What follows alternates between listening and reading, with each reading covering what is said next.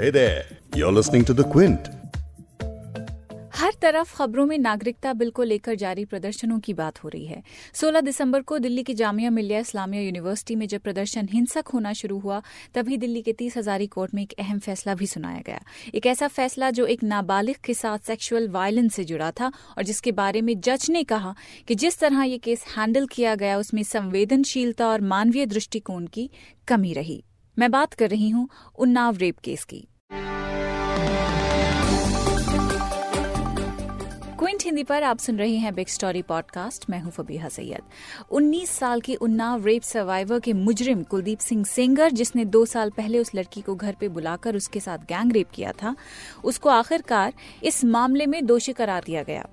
लेकिन ये फैसला आते आते बीच में बहुत कुछ हो गया। रेप सर्वाइवर के पिता की न्यायिक हिरासत में मौत हो गई, जिसके बाद उसने यूपी के मुख्यमंत्री योगी आदित्यनाथ के ऑफिस के बाहर खुद को आग लगानी चाहिए। यही नहीं, इस साल अट्ठाईस जुलाई को जब वो अपने वकील और परिवार के साथ रायबरेली जा रही थी तो सामने से आ रहे एक तेज रफ्तार ट्रक के साथ उसकी कार टकरा गई। ट्रक की नंबर प्लेट पर काली पुती थी। हादसे में उसकी चाची और चाची की बहन की मौत हो गई। उस लड़की को कई चोटें आई और वो दिल्ली के एम्स हॉस्पिटल में मौत से लड़ती रही। इस पॉडकास्ट में आज हम इस केस के बारे में ही बात करेंगे द क्विंट की सीनियर कॉरेस्पॉन्डेंट ऐश्वर्या आयर से, जो उस वक्त कोर्ट में मौजूद थी जब इस केस का फैसला सुनाया जा रहा था। ऐश्वर्या, सबसे पहले तो मैं आपसे जानना चाहती हूँ कि जब जजमेंट सुनाया जा रहा था तो मंजर क्या था कोर्ट का?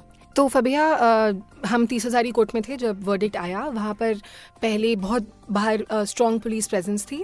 उन्हीं लोगों को अंदर जाने दिया गया जो लॉयर्स थे या जो अपना आईडी कार्ड दिखा सकते थे, जो जर्नलिस्ट प्रेस से थे। तो हम अंदर गए। वहाँ पर वहाँ पे स्ट्रिक्ट ऑर्डर्स होते हैं, you can not take photos, आप रिकॉर्डिंग वगैरह नहीं कर सकते। तो हम वहाँ पे बैठे। उसके बाद former BJP MLA Kuldeep Sengar आए और शशि सिंह जो उनकी को एक्यूज थी, दोनों आए। उनके साथ भी ऑफकोर्स पुलिस प्रेजेंस था। द जज केम इन। जब जज आते हैं तो सब उठते हैं कोर्ट में, तो हम उठ के खड़े हो गए।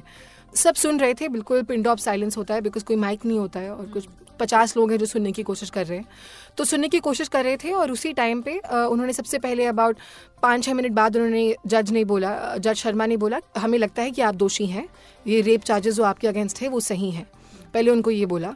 ज़्यादा कुछ रिएक्शन नहीं निकला, सब सुन रहे थे। और फिर उन्होंने जो को अक्यूज है शशि के बारे में बात करी, शशि सिंह के बारे में, और उन्होंने बोला कि शशि सिंह में हाँ ये तो इन्वॉल्वमेंट है कि वो लड़की को लेकर गई थी एमएलए सेंगर के घर, फॉर्मर एमएलए अब, लेकिन उसके बाद कोई ऐसा प्रूफ नहीं है दिखाने का कि जो हुआ लड़की के साथ वो उनकी वजह से हुआ है। तो उनके अगेंस्ट एविडेंस नहीं मिला।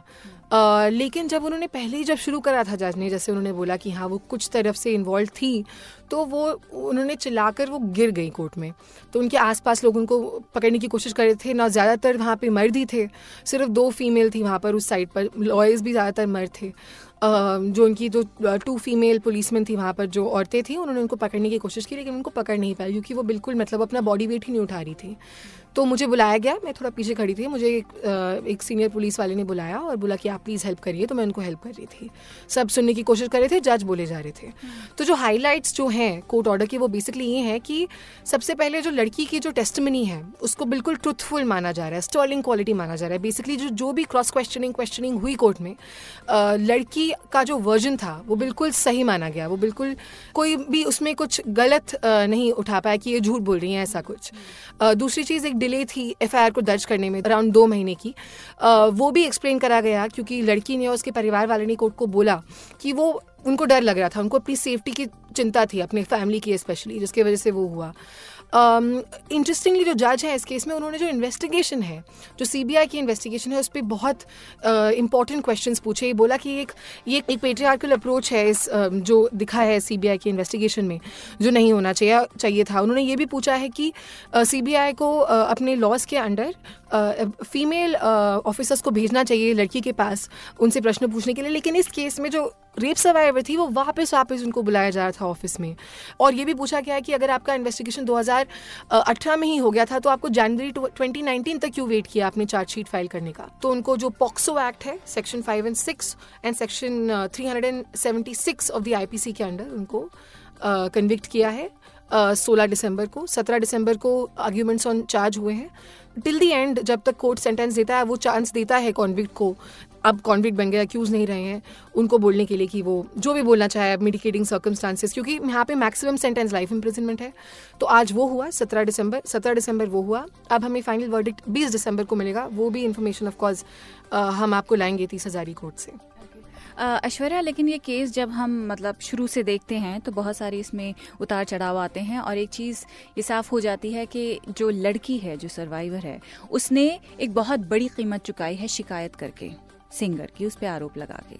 तो ये जो टाइमलाइन देखा जाए तो जून ट्वेंटी सेवनटीन में ये रेप का एलिगेशन बनाया गया था कि जून ट्वेंटी सेवनटीन में उनको उनके घर में बुला के लड़की का रेप हुआ, रेप किया सिंगर ने। उसके बाद अप्रैल ट्वेंटी एटीन में जो लड़की है उनके पिताजी को घर से बाहर निकाला, और जहाँ पे लड़की का घर है और जहाँ पे सिंगर का घर है वो एक ही गांव के हैं, उन्नाव के, नाम नहीं लेंगे हम, लेकिन वो जो घर है वो एक दूसरे से सिर्फ दो सौ मीटर दूर है। तो अगर आप देखेंगे सिंगर का घर तो एक वो एक पैलेस की तरह लगता है, लेकिन उनका जो लड़की का घर है वो मिट्टी का बना हुआ है, एक दो रूम ही है, उधर टूटा फूटा है। तो वहाँ से वो सिंगर के लोग आए, उनके भाई भी आए और उनको निकाला, लड़की के पापा को, और उनको बेरहमी से पीटा। सिंगर के घर में एक नीम का पेड़ है, उसको उनको वहाँ पे टाई करके उधर पीटा, उसके वीडियो भी वायरल हुए थे। उसके बाद इंटरेस्टिंगली क्या हुआ कि जो यूपी की पुलिस है, उन्नाव की पुलिस है, क्योंकि ये एक लोकल एमएलए भी है तो बोला बोला जा सकता है कि एक इन्फ्लुएंस होगा, उन्होंने कार्रवाई नहीं करी। पिता के कंप्लेंट्स थे कि उनको मारा गया उस पर, लेकिन उन्होंने पिता को ही अरेस्ट कर लिया।